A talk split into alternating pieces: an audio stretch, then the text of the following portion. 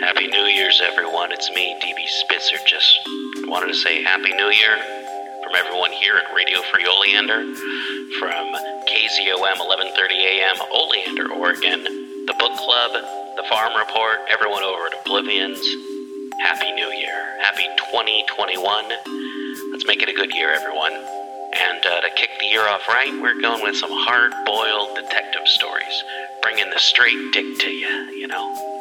So uh, I'm not that great with uh, the old-timey phrases, and a lot of them, I don't know, I think can probably be abandoned. Uh, some of them aren't that great anymore. But hey, you know, this uh, these stories are uh, hotter than uh, penny whistles, twice as deadly. I don't know. You're going to hear this a whole bunch all month long. All right, here's some detective stories. I hope you enjoy it, and thank you for listening to Radio Free Oleander Book Club. Recording by Dion Gines, Salt Lake City, Utah. Hooded Detective, six pulp detective stories.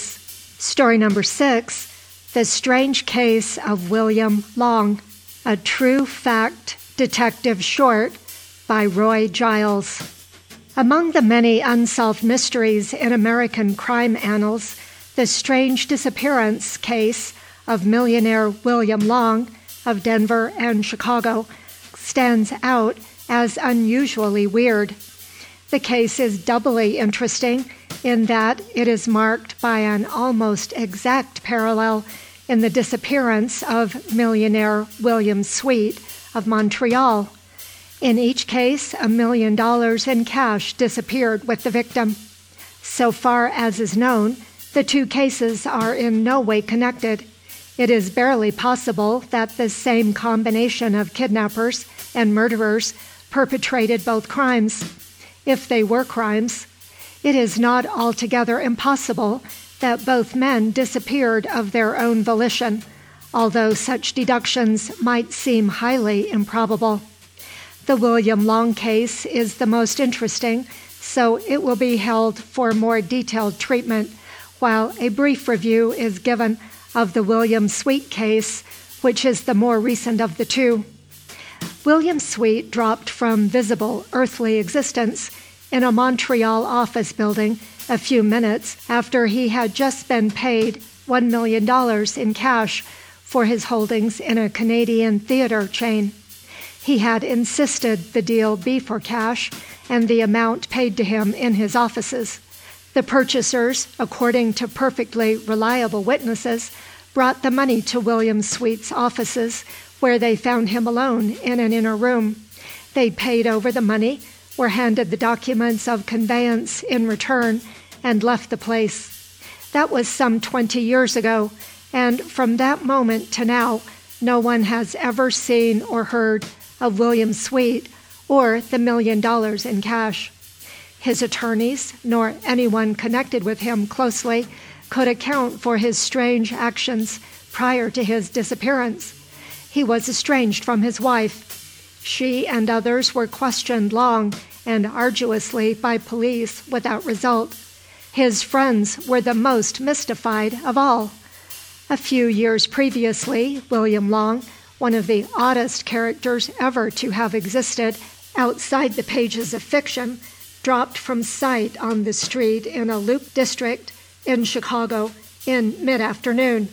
He was carrying a suitcase containing $1 million in cash, which he had just withdrawn from a Chicago bank. He was on his way to pay the money to the heads of a syndicate in control of Chicago's gambling concession. The money was to purchase for him a controlling interest in an illegal concession and one that would not have been regarded as tangible, probably, by any man in the world except a Western gambler. Furthermore, in order to get the million dollars with which to purchase control of Chicago's gambling institutions, Long had sacrificed a perfectly legitimate and highly prosperous produce commission business. Always a gambler, Long had tumbled into the legitimate million dollar business accidentally. He had entered into it against his better or personal judgment and had no liking for it whatever. It interfered with Long's gambling career, a situation which, to a man of Long's type was altogether intolerable. Western gamblers are legion, a reckless, money plunging, romantic, and venturesome, yet an admittedly square shooting clan. Long was typical of this crowd. He was a swagger dresser, and more marked than many because he was strikingly handsome. Even better looking was Long's red haired wife. They were an unusually devoted pair, according to all reports. Long was born in Chicago, and even as a young man, he managed to climb high in the gambling circles of that city. He was a high ranking officer in the fabulous gambling empire of John Worth, reputed to have been the wealthiest gambler of all time, with the possible exceptions of Edward Chase and Vasil Chucovich.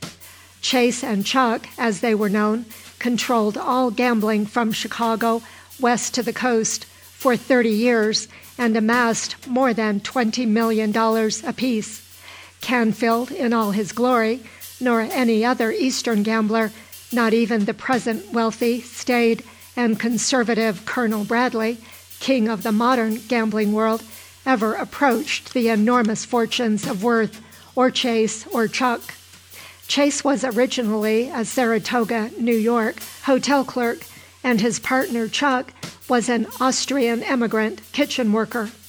Both were bitten by the gambling bug in Saratoga and went west, not to grow up with, but to fairly conquer the country. They ran a dime apiece up into multi millions without batting their eyelashes.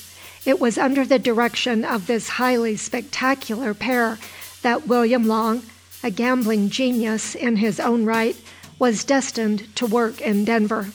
Long left Chicago for Denver during one of those periodical municipal reform upheavals that sent his boss, John Worth, under cover for a spell. Long arrived in Denver with his beautiful wife and a $10,000 bankroll one bright spring day at the opening of the Overland Park racing season. The Colorado resort fairly dripped with wealthy tourists and members of the sporting fraternity from everywhere. He qualified with boss Ed Chase and was assigned territory. He opened up a rather modest gambling hall near 17th and Curtis Streets. This was within a stone's throw of Chase and Chuck's famous cottage club, and it was understood that Long was to take care of the overflow from the cottage resort. Just to bow to a time honored custom, the room of Long's place, fronting on the street, was fitted up as a fruit stand, a stall, of course, for the spacious gambling hall in the back. This was more a condescension to the church element than through any fear of the law. Long had been in operation only a few weeks when the altogether weird began entering into his affairs the Rocky Ford Garden District in Colorado began growing small melons. Some of them found their way to Long's stall. A youth tended the stall, and nobody connected with the whole establishment ever cared whether the fruit stall ever profited a dime or not. The youth knew his salary was coming from the games in back, but it was customary to treat any possible stray customer for fruit quite seriously and attentively. One afternoon, Long sent the youth on an errand and took charge of the stall while the boy was gone. This was simply because all Long's dealers were doing a Monte Carlo business in back, and he was the only one footloose. A man approached the stall and picked up one of the tiny cantaloupes from Rocky Ford. He cut into it with a pocket knife and tasted the meat. Then the customer's eyelids went up in the air. Long observed him and, as he explained later, was becoming just a little bored.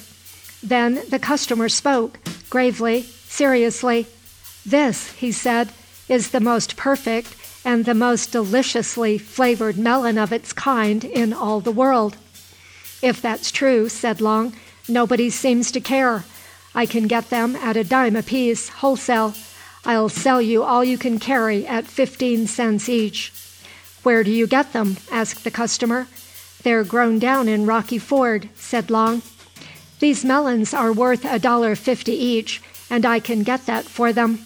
I'll take a train load, laid down in Chicago, green, at fifteen cents each. I am Mr. Blank, of Blank and Blank. We supply a wealthy trade, the most excellent hotels, and the royal families of Europe. Wire me the market daily on these melons in season. That was the beginning of the Rocky Ford cantaloupe fame. Prices soared to 75 cents wholesale within a week. Long went into the melon business with Senator Swink of the Rocky Ford district. They bought up the entire crop and cleaned up a million dollars profit each within a few years. Then Long became restive. The gambling germs in his blood were rampant. He sold out to Senator Swink and others and moved on to Chicago, his early stamping ground.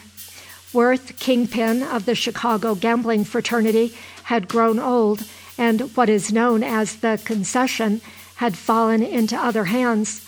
Long found that, so far as the Chicago gambling situation was concerned, he was an outsider looking in.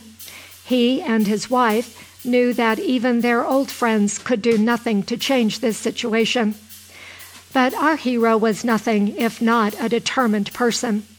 Both he and his beautiful red haired wife liked Chicago, and Long could not live without gambling, so he was put to figuring out some way to make it possible for him to fly his flags in the Loop or some other first class commercial district. Finally, he decided that if he could gain a foothold in no other way, no one would try to prevent his buying his way in. So he made his famous offer of $1 million cash for a controlling interest in one approved district. What happened after that might never be thoroughly understood. A little light is thrown on the shadow by some known facts regarding Chicago gamblers and their wars. Like Long himself, all Chicago gamblers are determined persons. The famous killing of Jake Lingle and other interesting little events only go to show just how determined Chicago gamblers are at times. It is possible that there was an element in Chicago that did not exactly approve of Long's activities. It is possible that they objected to his entrance into the lists at any price.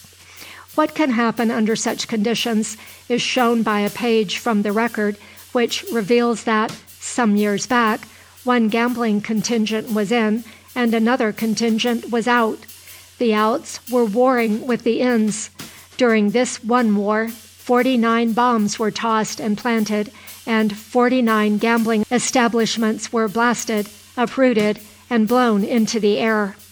There is no doubt that Long was aware of conditions. Whatever it was that happened to him, he certainly must have walked into it with his eyes wide open. His deal to pay $1 million cash for a gambling concession progressed to a point where Long withdrew the money from a bank. He took it to his hotel room, where he waited with his wife for a telephone call. The money was in a suitcase.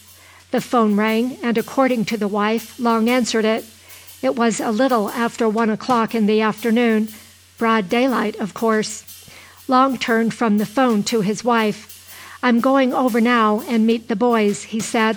I have only got to go about two blocks, and as soon as I sign up, I will be right back. For God's sake, be careful, cautioned the wife. Don't be silly, laughed Long. It is broad daylight. I am only going a couple of blocks along the busiest street in the world. This suitcase will attract no more attention than any other suitcase. Long kissed his wife and left. He was confident and cheerful, but he did not come back. The beautiful wife waited and waited. She phoned all their friends and all the hospitals. Gamblers' wives are never in a hurry to phone the police, but finally, after many hours of waiting and weeping, Mrs. Long did just that. It availed her nothing. To use a hackneyed figure, it was as though the earth had opened and swallowed her husband. End of story number six.